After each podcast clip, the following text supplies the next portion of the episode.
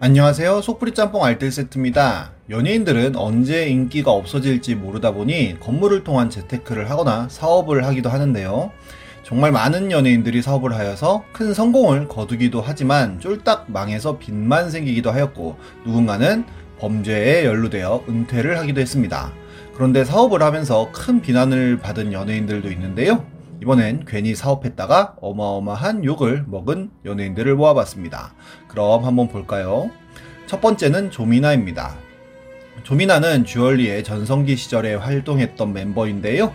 박정아, 서인영, 이지현 등이 자기 자리를 확고히 한 반면에 조미나는 그들보다는 존재감이 적어서 누군지 모르는 사람도 많습니다. 주얼리를 탈퇴하고는 조하랑으로 개명을 했지만 이도 모르는 사람들이 많은데요. 틈틈이 11개의 자격증을 따기도 하면서 주목을 받기도 했습니다. 그 많은 자격증 중에 제과 제빵 자격증도 있었는데 조민아는 이를 바탕으로 빵집을 차리는데요. 이름하여 우주여신 조민아 아뜰리에였습니다. 그렇게 빵집을 열고는 블로그와 페이스북 페이지 등에서 굉장히 열심히 마케팅을 합니다. 그런데 빵집의 비싼 가격이 화제가 됩니다. 그 포문을 연 것은 양갱 세트인데요. 팥을 50분간 졸여 정성이 가득하다는 양갱 세트를 12구 한 세트에 12만원인데 9만원에 할인 판매를 한 것입니다. 보통 좀 비싸다는 양갱도 10구에 2만원 안쪽인데요.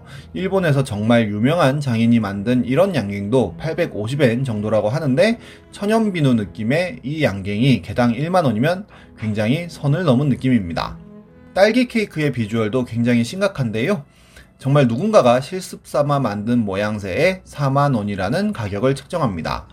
보통의 에클레어는 이렇게 모양이 일정한데 조민아의 에클레어는 굉장히 투박하였으며 심지어 랜덤박스라는 이름으로 쿠키 세트를 김창렬에게 팔기도 하였습니다.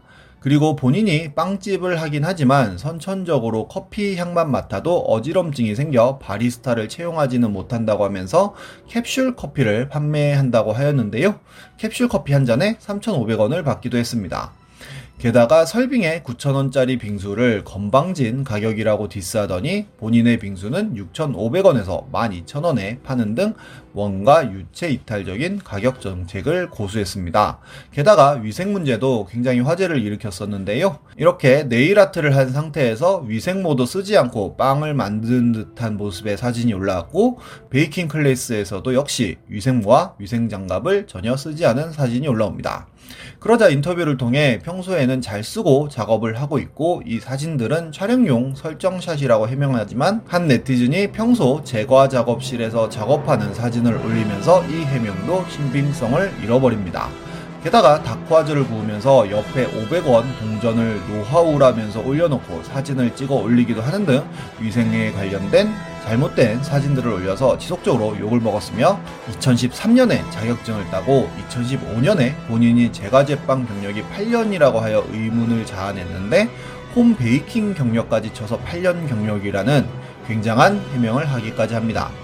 심지어 베이킹 클래스를 결제할 때 현금 영수증을 끊거나 신용카드로 결제하면 10%를 더 받기도 하고 인테리어 작업을 하면서 사람을 구해야 하는데 알바 공고를 올리긴 할 거지만 알바를 잘 써야 한다는 말을 많이 들었다며 아예 팬들에게 맛있는 밥을 사줄 테니 도와달라는 글을 남기기도 합니다. 그리고 송년회를 한다면서 팬들에게 인당 8만원을 받고는 이런 식단으로 송년회를 하기도 하는 등 파면 팔수록 괴담만 나오는 빵집이었습니다. 불법은 아니었지만 정말 이미지가 김창렬 이상으로 떨어졌는데요. 그러다가 유기농이 아니었지만 유기농인 것처럼 블로그를 통해 홍보를 하던 중 식품안전처 관계자가 조민아 베이커리를 방문하여 유기농 관련된 블로그 삭제를 지시해 눈앞에서 삭제하였고 단독 인터뷰를 통해 본인의 무지로 잘못했다는 사과를 하기도 하였습니다. 결국 2018년 조민아 베이커리는 폐업을 합니다. 그러고는 타로 심리 상담사 자격증을 취득한 조민아는 이대 쪽에 파티시에 겸 심리 상담사라는 직함으로 베이킹 클래스를 또 오픈하는데요. 이도 올해 초에 폐점하였고 얼마 전에는 결혼 발표를 하였다고 합니다. 다음은 김준수입니다. 김준수는 2000년대를 평정했던 아이돌 동방신기에서 시아준수로 활동했던 멤버인데요. 그동안 번 돈과 대출을 합쳐 제주도에 호텔을 엽니다. 이탈리아의 토스카나 지방을 모티브로 만들었다는 이 호텔의 이름도 토스카나 호텔인데요. 풀빌라 컨셉으로 들어가면 뭔가 이탈리아는 아니지만 동남아 고급 풀빌라 간 느낌의 예쁘고 고급스러운 호텔입니다. 호텔의 수익금으로 소외계층 냉난방비 지원을 하는 나눔 사업에 대한 포부도 밝히기도 하고 케이팝 스타답게 케이팝 스타 이벤트, 김준수 뮤직 체험, 비보이 댄스 이벤트 등의 문화 공연 계획도 함께 하기로 하여 큰 기대를 모읍니다. 이런 여러 가지 공연 계획안 덕분에 제주도로부터 투자진흥지구로도 지정을 받아 관세, 취득세, 개발 부담금 및 재산세 등의 세금을 면제받기도 하였는데요.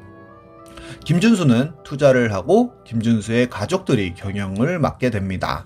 그런데 어느 날 갑자기 뉴스 보도를 통해 김준수 호텔 매각 논란이라는 제목으로 김준수가 호텔을 매각했다는 소문이 들립니다. 호텔의 부채만 90억 원의 이자도 내지 못해 결국 매각을 한다는 소식인데요. 그런데 문제는 투자진흥지구로 지정받으며 받았었던 세금 혜택들입니다. 디스패치에서는 아예 호텔에서 임금 체불까지 했다는 기사까지 나옵니다. 게다가 이틀 후인 9일 김준수가 입대한다며 먹튀를 기정사실화한 기사로 나왔는데요. 이로 인해서 김준수는 먹튀의 대명사가 되어 어마어마한 욕을 먹습니다. 하지만 사실은 조금 달랐는데요. 제주도 측으로부터 세금 감면을 받긴 했었지만 이미 수차례의 팬미팅과 자선 축구 행사 등으로 해당 외국인 7천여 명이 제주도를 방문하였고 냉난반비 및 장학금 전달 등으로 의무를 이행했으며 그 외에도 이미 감면받았던 혜택 금액들을 돌려주기까지 했었다고 합니다. 다만 가족 경영을 하면서 엄청난 손해를 보고 실제로 직원들의 임금 체불까지 일어난 건 사실이지만 오히려 전문 경영인에게 매각하면서 임직원들의 고용 승계를 제1 조건으로 해 현재는 호텔 운영이 잘 되면서 임금도 잘 지불되고 있다고 합니다. 어떻게 보면 가족들끼리 사업해 보다가 망했고 뒷수습을 잘하고 군대를 간 건데 굉장히 악의적인 보도들로 먹튀가 되어 욕을 먹은 케이스라고 볼 수 있겠습니다. 다음은 해민 스님입니다. 한국계 미국인인 승려이지만 유튜브 채널은 물론이고 베스트셀러 작가로 굉장한 인기를 얻는데요. 하버드 출신 스님으로 굉장히 유명해졌으며 예전 유플러스 광고에 나오면서 얼굴을 알리고 페이스북을 통한 힐링 문구들로 페이스북 초창기 대표 SNS 스타가 되기도 합니다. 리처드 기어가 내한할 때 통역을 맡고 대담을 하면서 굉장히 얼굴을 많이 알리기도 했는데요. 강연과 콘서트, TV 출연 등 정말 광범위한 활동을 합니다. 예전 잡소리 때 소개시켜드렸던 한비야나 김난도 교수 류시화에서 힐링의 대세가 해민스님으로 넘어갔던 것인데요. 굉장히 인맥도 넓어서 이런 무모한 사진을 찍기도 했었습니다. 그저 강연 및 방송 활동뿐만 아니라 사업을 하기도 했는데요. 마음 치유 학교라는 상담 센터를 차립니다. 물론 여러 가지 개인 상담을 하고 책 읽기를 통한 심리학 등 좋은 프로그램도 많았는데요. gemstone과 크리스탈 힐링, 타로의 지혜와 상징을 통한 자기 이해 기초 과정, 2030 직장인 싱글 남녀 인연 찾기 프로그램 등 조금 독특한 프로그램 등을 하기도 하였습니다. 작년엔 해민스님과 떠나는 일본 북계도 3박 4일 여행 워크숍을 했었는데 100명 모집에 인당 189만원이라는 어마어마한 금액으로 논란이 되기도 했는데요. 그때가 노노 저펜이 절정의 달에 있을 때라 굉장히 일본 여행이 저렴한 편이었던 것을 기억하면 폭리에 가까운 가격인 것을 알 수 있습니다. 사람들이 예전부터 해민이 돈에 대해 지적하자 해민 스님은 법정 스님의 무소유는 책 인세가 있었기 때문이라며 아쉬운 소리 안 해도 살 수 있고 베풀 능력이 되어야 무소유도 가능해진다는 궤변을 트윗했었는데 실제로 무소유의 인세는 법정 스님이 전부 기부하였으며 암투병 때도 돈이 없어서 6천만 원의 병원비를 홍라희 여사가 대신 내주기도 했었습니다. 그러던 올해 초 착한 임대료 캠페인을 하면서 홍석천이 다음 건물주 응원주자로 해민을 지목하는데요. 스님이 무슨 건물주냐는 비판이 일어나자 현재 새들어 살고 있다는 해명을 합니다. 그러다가 얼마 전에 사건이 터지는데요. 오네노프라는 방송에서 굉장히 럭셔리한 스타일의 집에서 살고 있는 모습이 방송된 겁니다.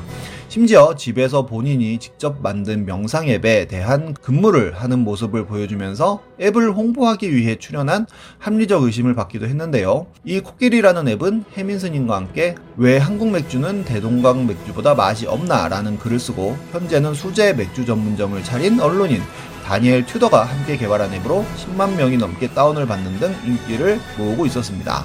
그 럭셔리한 집에 대하여 한 네티즌이 직접 등기부까지 확인해 본 결과 알고 보니 해민 스님이 8억으로 매입하여 9억에 본인이 대표자로 있는 대한불교 조계종 보담 선언으로 판매한 뒤 현재 본인이 세를 들어 살고 있는 것으로 밝혀집니다. 물론 해민 스님의 평소 지론 자체가 소유를 하되 많이 베풀어라 였었고 불법을 저지른 것도 아니고 그저 돈을 많이 벌었을 뿐인데 무엇이 문제냐라는 사람도 있지만 승려가 아니었다면 현재의 인기가 있지도 않았을 테고 승려라는 직업 자체가 속세와의 인연을 끊고 불교의 가르침에 따라 수행을 한다는 것을 생각하였을 때 돈을 벌고 싶었다면 승려 타이틀을 벗고 이런 수익 사업을 했어야 하는 게 아닐까 하는 생각이 듭니다. 욕심이 결국 화를 일으키는 것 같네요. 지금까지 소프리 짬뽕 알뜰 세트였습니다.